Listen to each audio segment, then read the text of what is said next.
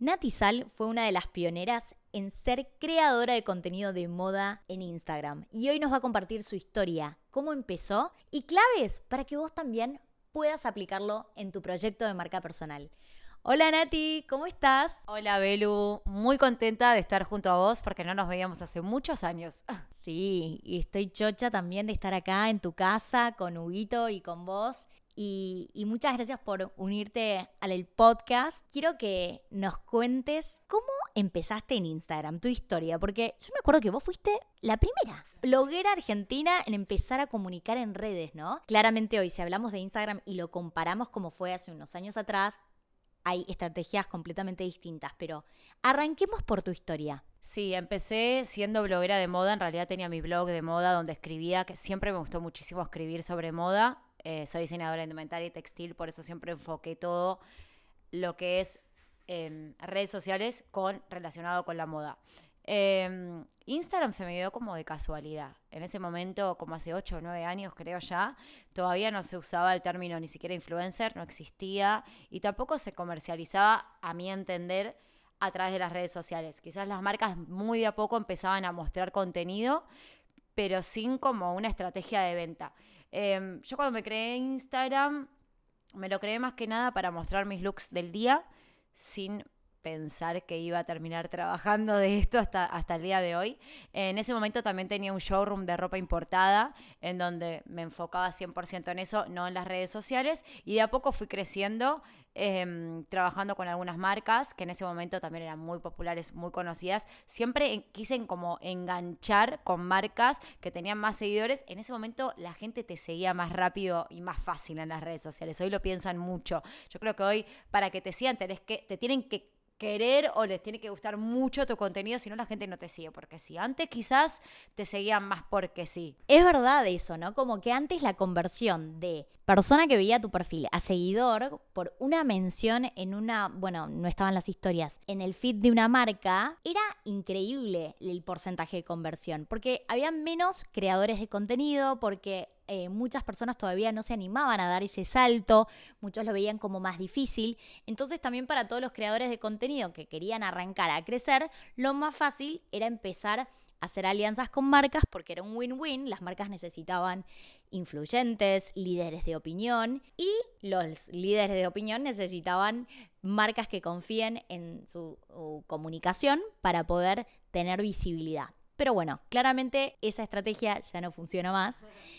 Y mm, bueno, fuiste creciendo, después eh, eh, dejaste de trabajar con tu marca y te enfocaste. ¿Cuál fue el momento que dijiste, che, esto no es un hobby solamente de subir looks del día? ¿Cuál fue el momento que hiciste el clic? Em, cuando empecé a crecer en cantidad de seguidores, ahí me di cuenta de que quizás podía ser un trabajo, no lo veía como algo único, ¿no? Como que no me animaba a dar el salto de únicamente me voy a dedicar a las redes sociales porque creo que te da miedo, ¿no? Siempre uno empieza, o casi siempre uno empieza con las redes y algo más, no solamente con las redes porque hay que más allá de que hay que dedicarle muchísimo tiempo, no es algo de un día para el otro en donde ganas plata, digamos, ¿no? Eh, entonces seguí, seguí, seguí y hasta que un día me di cuenta de que mi showroom no me gustaba más, no me hacía feliz, no me llenaba y donde también me di cuenta de que todo mi interés iba destinado a las redes. Como que le ponía mucho más energía, muchas más ganas, mucho más todo. Y dije, acá se terminó porque también estoy perjudicando a, mi socia en ese momento, porque realmente ya no me interesaba más el otro, el otro trabajo. Em, así que me empecé a dedicarme más a las redes sociales, de a poco, escalón por escalón.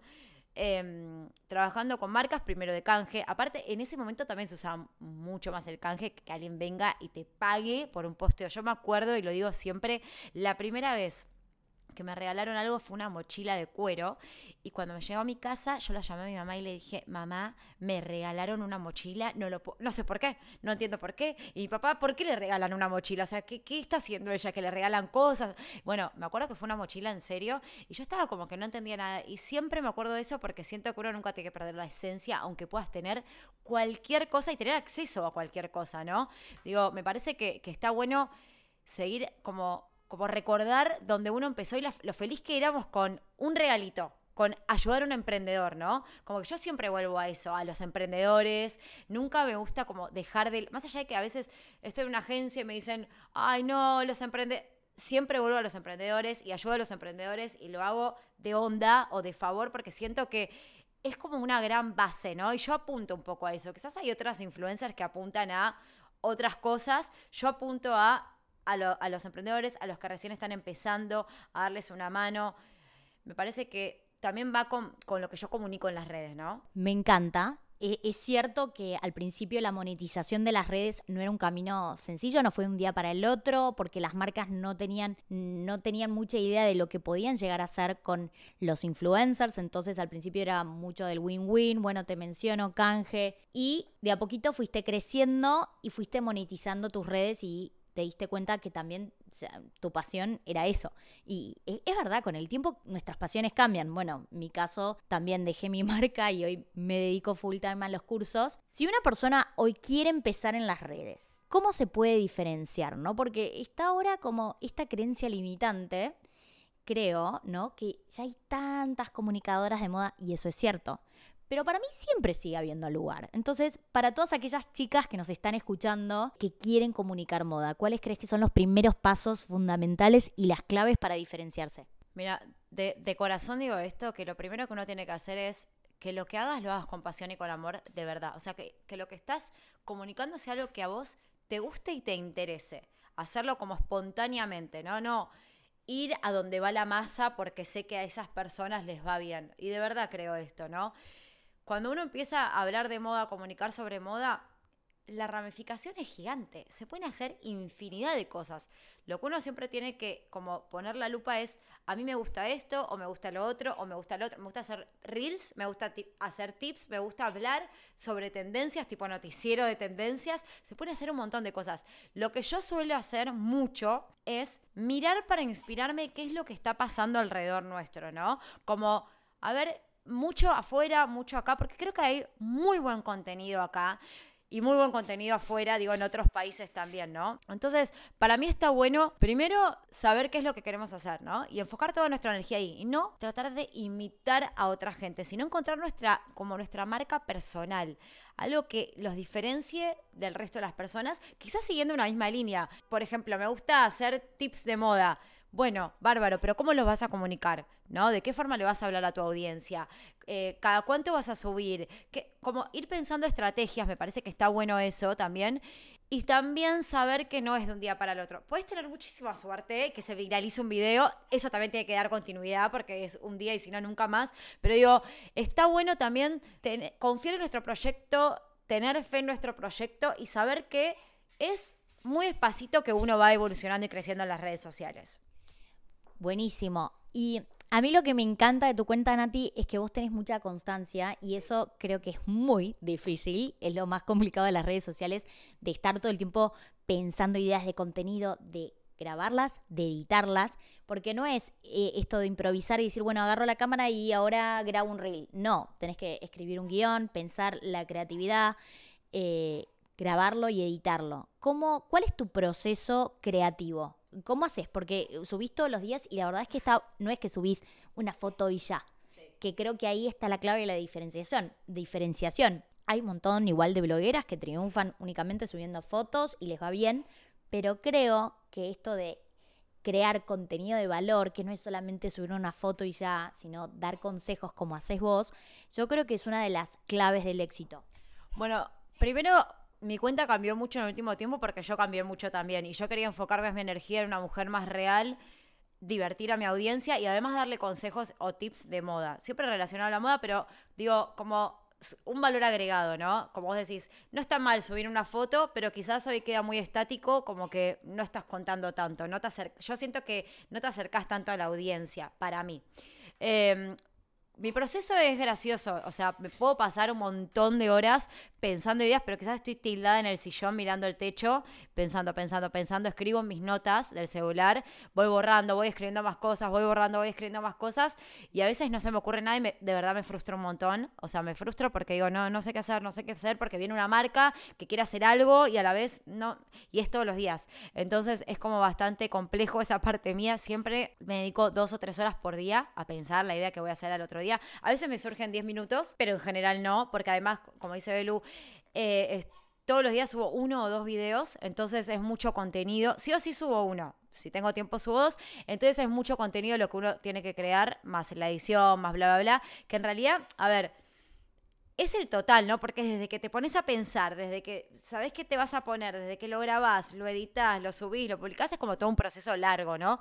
Pero mm, a mí me sirve mucho mirar, mirar porque con una cosita, quizás una canción, ya está, me saltó la ficha y me inspiró para hacer algo. Y no solamente miro cosas de moda, eso también creo que está bueno. Miro cosas que no tienen nada que ver y que quizás yo voy hilando y digo, esto con esto puedo hacer lo otro, como ahora estoy haciendo lo de los signos, que han hecho un montón de personas cosas con los signos, pero nadie quizás relacionado a la moda. A mí me da gracia porque es como que lo, lo tiré para un lado del humor con la moda y me parece como que por eso la gente también se divierte y le gusta. Me encanta lo que decís y, también estoy muy de acuerdo de que la lupita de Instagram eh, o bueno, la pestaña de Reels es como la fuente de inspiración y de creación de contenido, porque lo que está ahí es lo que el algoritmo está detectando que es contenido de valor y de interés para mí o para perfiles similares al mío. Entonces, si esos contenidos fueron destacados por Instagram, es que esos contenidos están haciendo las cosas bien y qué puedo obtener, qué idea puedo obtener, porque una idea nueva también surge de una idea ya con una vueltita de rosca. Bueno, quizás ahí se escucha de fondo que no sé, después vamos a ver, porque está Huguito que quiere unirse al podcast, pero bueno. Eh, no, no, viste, capaz a veces aparecen de fondo, pero con este micrófono no grabé mucho, pero estoy casi segura que no. Bueno, volviendo a la creación de contenido, sí, me parece que ver qué es lo que está como en tendencia en la plataforma, tanto en Instagram como TikTok, es una re buena em, base para partir de ahí tu contenido. Y vos editas todo con el, grabás el contenido únicamente con tu celular, lo editas con tu celular. ¿Qué, qué herramientas utilizas? Em, sí, uso mi celular y edito con mi celular. Bueno, me pasó que en pandemia, eh, yo hacía, como te contaba antes, hacía muchas fotos. En pandemia decidí hacer más videos y dije, estoy acá encerrada sola en mi casa, voy a mirar tutoriales, cosa que nunca había hecho en mi vida porque de verdad no miraba tutoriales. dije, voy a aprender a editar. Y si ven mis videos de hace dos años, yo los miro y digo, los tengo que borrar, pero a la vez no, porque está bueno ver la evolución de cómo uno aprende. Yo realmente aprendí mirando y probando, constancia. Por eso esto de quizás de decir, haces contenido todos los días, sí, pero tengo una velocidad ya para saber lo que puedo hacer y lo que no puedo hacer, ¿no? Digo, te va, te va como, es como una rueda, ¿no? Que, se, que va engranando, engranando, engranando y vas. Em, pero bueno, nada, es como, bueno, el celular, un trípode que traslado para todos lados, dos o tres trípodes tengo en realidad. Me parece que está bueno tener como un trípode que te quede cómodo a vos. Yo siempre digo, si no podés, una mesita que te quede cómoda y bla. Eh, y edito todo, sí, edito todo desde el celular. Antes editaba con una aplicación que se llama InShot y ahora edito con CapCut, todo Ay, sí, CapCut es lo más. Y encima es una, es una aplicación de TikTok. Ya eso te está diciendo que nativa parte de una red social que tienen todo el know-how de contenido. Bueno, y hablando de redes sociales, ¿dónde tenés distribuidos tus juegos digitales? ¿En qué canales digitales estás presente hoy? Uso, bueno, Instagram es como 90% y TikTok. No uso ninguna otra. O sea, siempre me, me, hubiese gustado entrar más a lo que es YouTube porque me, me, gusta muchísimo, pero también pienso como. Yo no lo consumo, entonces es como raro, ¿me entendés? Eh, me pasa un poco eso. Quizás esto de generar tanto contenido por día te lleva mucho tiempo y no realmente no me da el tiempo físico para poder involucrarme en más aplicaciones. Twitter fue una aplicación que nunca usé en mi vida. Eh, esto que estoy haciendo con vos me encanta porque a mí me encanta hablar, así que me encanta, pero bueno, hay que dedicarle mucho tiempo a las redes, realmente hay que dedicarles mucho tiempo si querés que te vaya bien y tener una constancia muy grande y la verdad que ese tiempo yo lo destino a Instagram. Porque también es como que ya está todo muy engranado en ese sentido con mis redes y tengo las marcas que pauto en Instagram, el contenido que hago en Instagram y que me quedé anclada en Instagram. Bueno, está perfecto y sí, es verdad que eh, no, YouTube exige eh, mucha preproducción, postproducción, todo, pero bueno, también eh, yo, yo, te reveo en YouTube. El tema es que quizás con, hay que tener como un equipo y que una vez por semana. Es como que uno se tiene que crear la rutina de contenido, porque no se puede improvisar con las redes sociales. Algunos lo harán y quizás les va bárbaro, pero el camino más fácil es la planificación y la creatividad se planifica. Y mm, hablando de cómo uno em, pauta con las marcas, ¿no? Eh, ¿Qué consejos le podés dar a todas aquellas personas que eh, tienen propuestas de marcas que les dan un brief, eh, em, cómo armaste tu media, kit, que es mejor armar tipo combos, porque una cosa es, no sé, decirle a la marca, bueno, yo cobro mi fee por posteo es este, o es mejor armar un combo de un posteo un en Instagram, un TikTok, ¿Cómo, ¿qué consejo puedes dar para este paso? Em, en realidad lo que yo hago siempre depende mucho de las cuentas, ¿viste? Como que es muy difícil ponerte a vos un precio a lo que vale tu trabajo. Es raro, a mí siempre me resultó como muy difícil eso. Yo como he trabajado en agencias, más o menos ellos te van diciendo esto vale tanto o esta otra cosa vale tanto.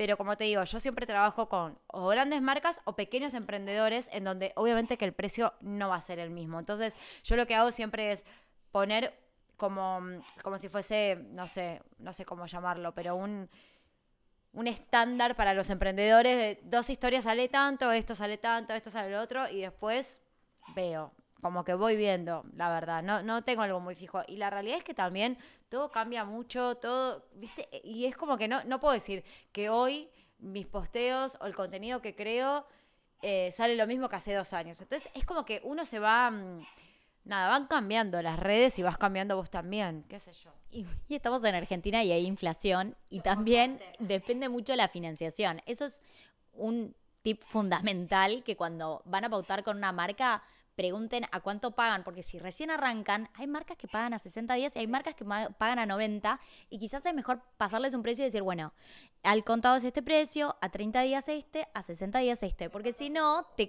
encima muchas veces a mí también me ha pasado, que bueno, te lo tenés que anotar en el calendar si no tenés alguien que te administre eso, porque si no vas a exigir tu pago, quizás nada, se olvidan o lo pagan 30 días más tarde. Sí, total, no, totalmente. De hecho, hace poco me pasó eso. Em, cuando me, especifican que es 60 días, ok, uno pasa, es lo que vos decís, pasas a otro precio. Me parece que eso está bueno también, em, saberlo. Pero la otra vez me pasó que yo no sabía y me dijeron, no, te pagamos a 60 días. Y no, le dije, la verdad, o, sea, o no hago la acción o me lo pagan a 30, que estaría relativamente bien, o vemos el precio de regularizarlo. A ver, a mí mucho como que hablar de tema precios y todo eso es como que no me gusta, me pone incómoda, no sé, como que todavía no me acostumbro, pero la verdad es que sí, acá hay mucha inflación, los precios van cambiando y además cuando uno, a ver, si vos vas creciendo en las redes sociales, tenés más seguidores, más audiencia, más todo, también tus precios van a cambiar, porque vos llegás a mucha más gente. Entonces, eso se va regularizando, la verdad. Sí, yo entiendo que da calor, pero es verdad que el creador de contenido es su sueldo.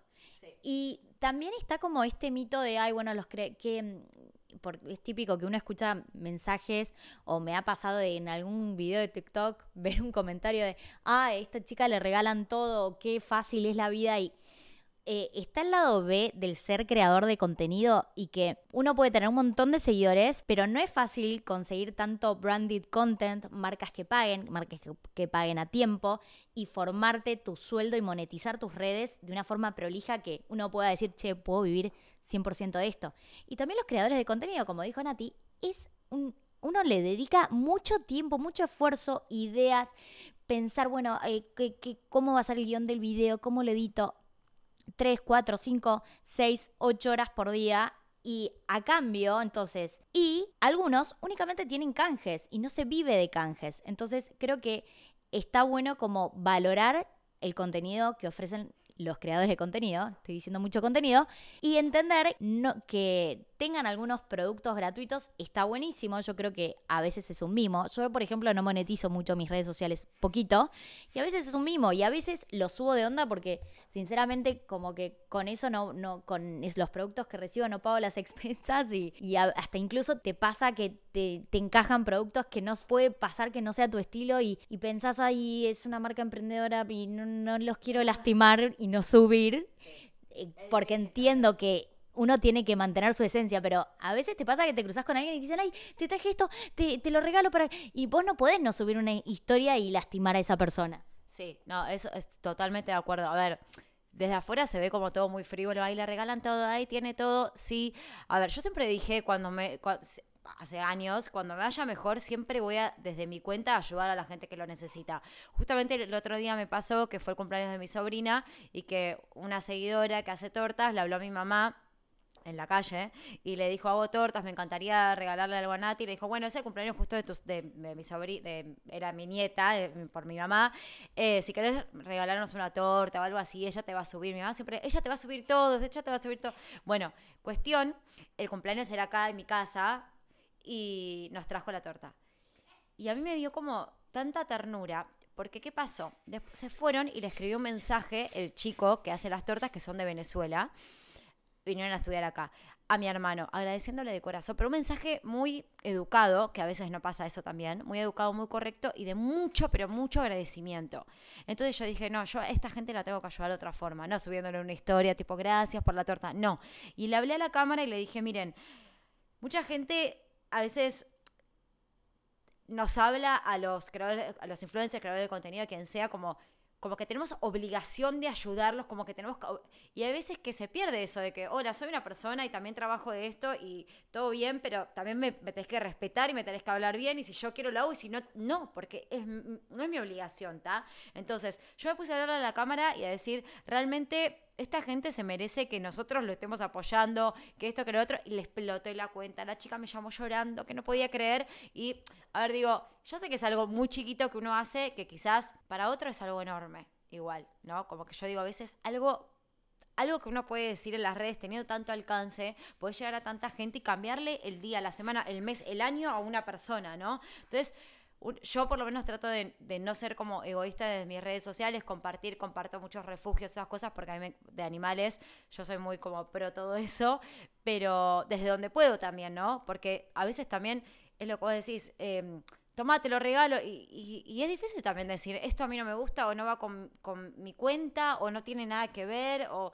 y, y que se va a poner mal la otra persona, o que lo que sea, pero por otro lado, uno también tiene que cuidar sus redes sociales, lo que comunica y también no desperdiciar el tiempo y el trabajo del otro.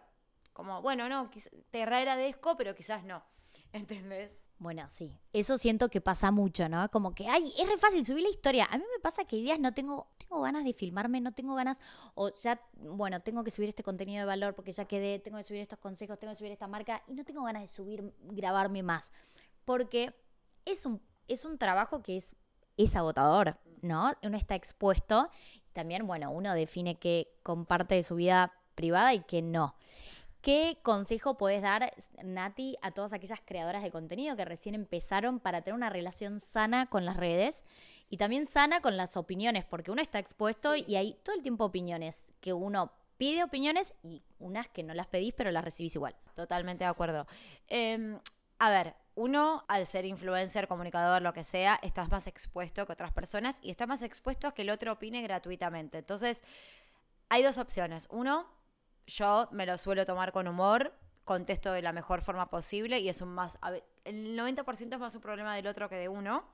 Em, y por otro lado, entender que hay gente que le pasa un montón de cosas y que no te lo está diciendo a vos por vos, ¿no? Digo hay que tratar de ser más, a ver, la gente no suele ser tan empática con, los influencers y digo, es difícil que entiendan que esto es un trabajo que vos estás todo el tiempo creando, haciendo, bla, bla, bla, y que no lo vean como, uy, qué bueno, te regala, no te dice, no te hacer.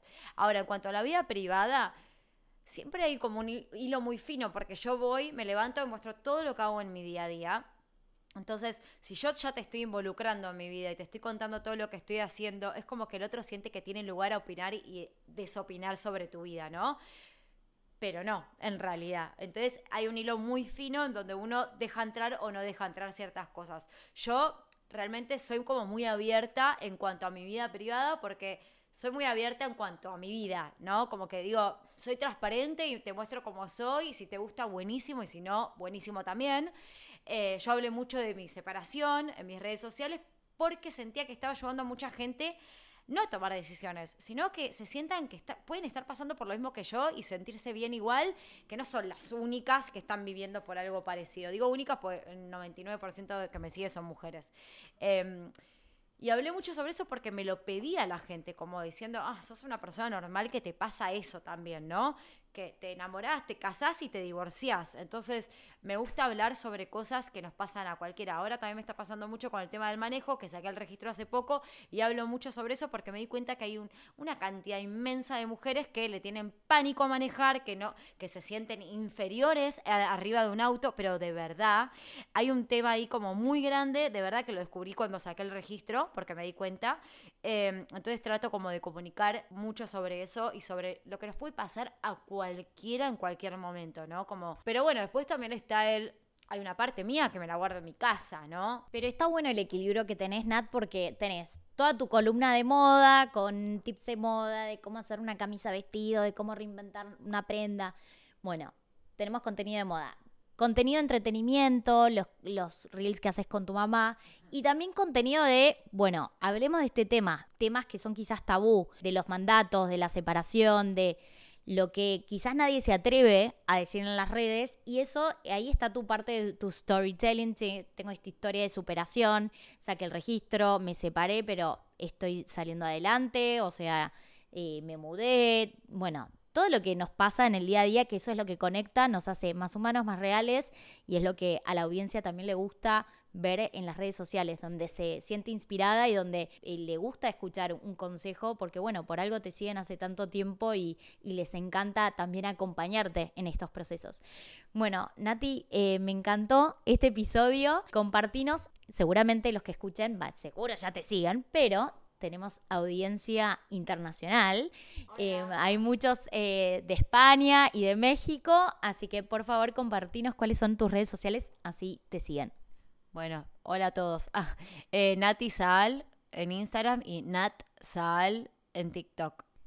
Ah. Espectacular. Bueno, y dato que no dijiste en el episodio es que también das talleres. Ah, sí, eh, cursos de moda en mi página web que es eh, natisaal.com.ar. Buenísimo. Bueno, gracias Nati por venir hoy. Me encantó el episodio. Gracias, Belu. Ese fue el episodio de Emprendas del Día. Chau, chau. Chao.